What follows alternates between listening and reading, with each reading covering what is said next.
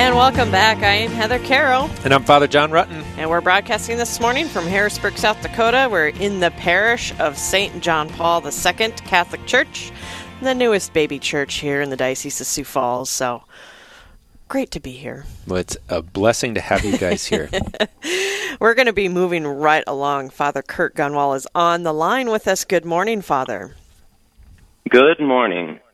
Thank you for joining us. We're going to be talking about an interesting topic that we don't really talk much about this morning, and that is uh, mass intentions. To begin with, should we start at the beginning, Fathers, with what is a mass intention? Well, I wanted to uh, just kind of lead people in that sense of realizing most of our actions have a purpose and an intention, and we use that word, you know, intentionally. It, it, it's the focus. It's the reason we do something. So we have a purpose that we do things for kids, raking the leaves for their parents because they requested it. Or when we buy a gift or make a donation for a loved one, again, we have the reason we're doing it. And similarly, our prayer, a mass intention, our prayer to God is for a grace from God. The greatest one is we seek that greater unity with God's will. But our intention, therefore, that prayer is for ourselves or for someone or their need. And so that's uh, the simplest starting point of that. It's for someone, for ourselves, or for the need of someone. So, what does it mean when you're um, offering a mass intention? How does that make it different than a regular prayer?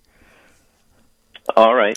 Well, and I that was something else too that uh, popped into my head as I was thinking about this is that I was told years ago when you pray a rosary uh, to offer each decade for an intention in order to focus my prayer to again give a, a reason for what I'm offering. So it didn't just become rote or, you know, repetitive without giving it the, the fullness of what that prayer could be. So it is very similar to our other prayers and the intentions we should have when we pray the liturgy of the hours. Uh, again, the intentions are built in, but we can pray it again. I was told in seminary for a specific person, for a specific need. But the Mass is the highest form of our prayer. Again, it's the source and summit of our lives, the Eucharist. And it's a participation in Jesus' sacrifice on Calvary to the Father, intended his sacrifice for all people. But in our limited way, we need to focus our prayer. We need to focus our mind on what we're praying for in order, again, to give it a, a, greater purpose, a greater meaning. And Jesus invited and commanded us to be united with him in his, the prayer of the Last Supper in the Eucharist.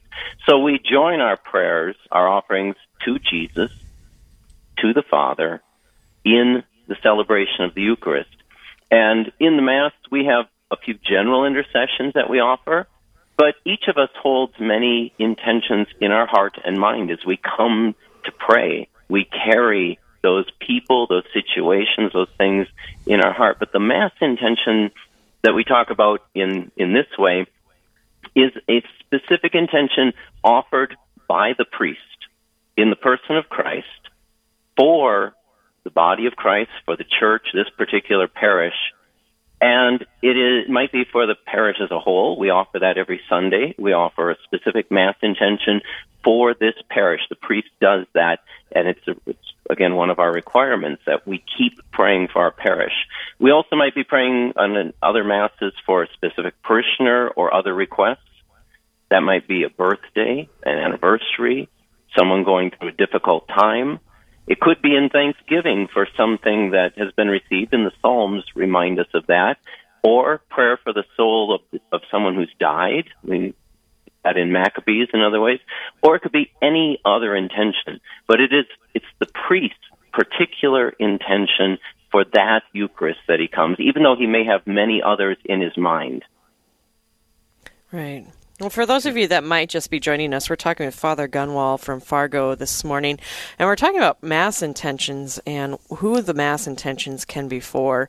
Um, and so you're saying that these mass intentions for a priest doesn't just have to be for those that have passed. I think a lot of people have that assumption that if you um, are having a mass prayed for someone, they need to be deceased, and that's not true.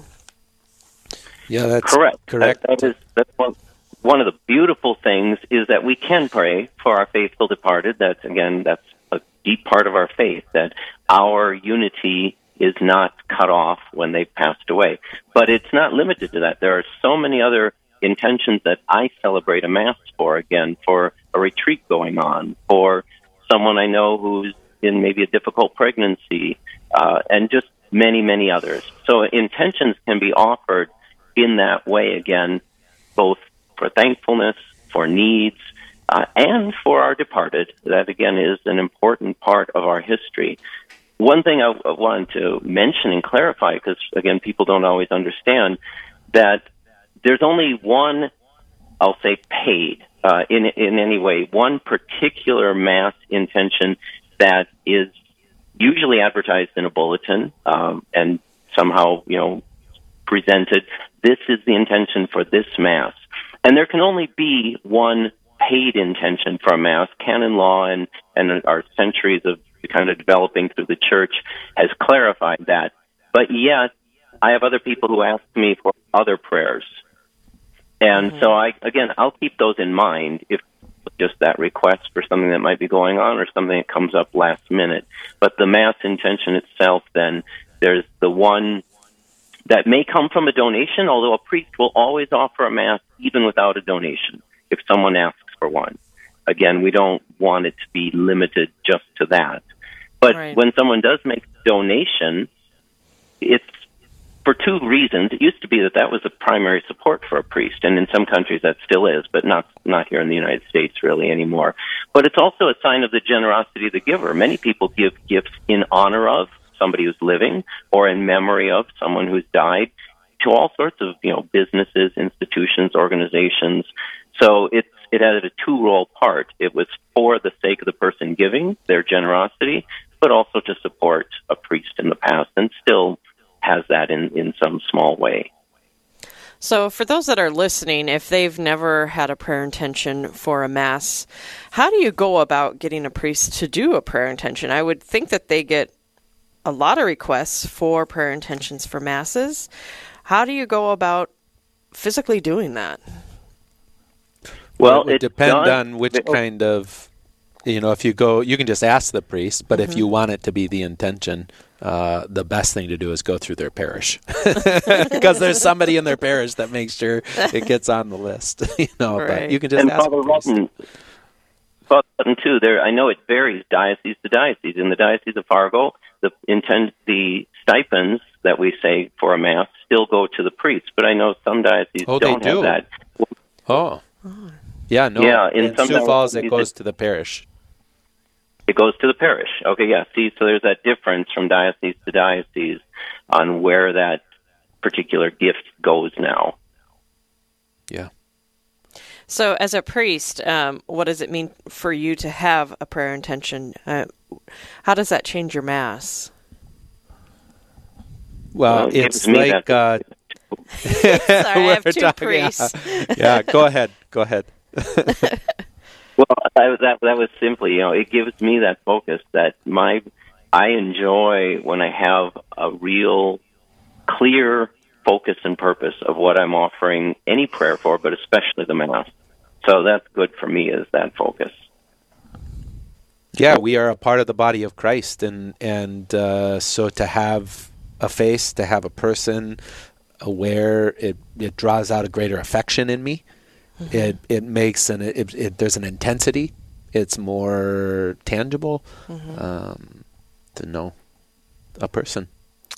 Very cool. Well, any last thoughts, Father Gunwell, before we let you go? I would say that as we go into November, uh, which is mm-hmm. I was preparing my mass schedules and things, we pray for all souls. We pray for all saints. It's a beautiful month, and I see the number of gifts and donations and requests for masses go up. And that's a good thing in this month. It's good to remember again all year long. I, and many times on the anniversary of someone's death, we'll get the request. And that is a gift we have that we continue to pray for those who have gone before us, especially that have been witnesses to us of faith or have handed that on to us. And so now we're doing something in return for them.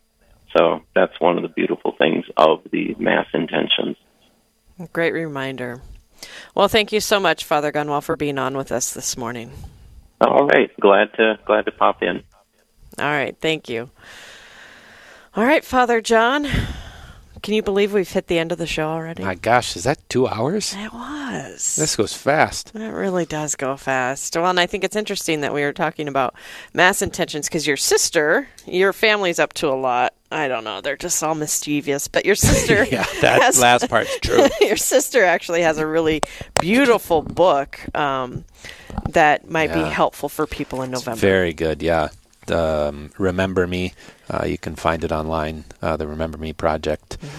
Um, and uh, way it educates, super educational. Why do we pray for the dead? And and uh, a little calendar to keep all the little memorabilia and the And to the- remember. to remember them. Like Yeah. remember the face. Pull the card out. Look at their face. Look at the Mm-hmm. obituary. Remember, uh, and it's got a calendar, so it kind of does the work for keeping you in mind. It's super super amazing. This is right over here Yeah. in the library. Uh, every family should have one. It's really a uh, heirloom. It's a keepsake. It really is. My mom bought um, three, one for herself and then one for my sister and I, and she's building them for my sister and I, and then handing them off, and then we can add in, you know, more things, more family members as as time goes on. But Ah, yeah. it's beautiful, absolutely beautiful. So that's the Remember Me book, in case you wanted to know more. But that's the end of the show for us, Father John Rutten. It's been a pleasure to be here. It has been a pleasure to have you here with us and to be on your show, Heather. I'm going to have to come back if that's Please okay. do. Yes, right. that would be great. Well, we're broadcasting this morning. If you've missed any of our great interviews that we've had this morning, we've had a lot going on.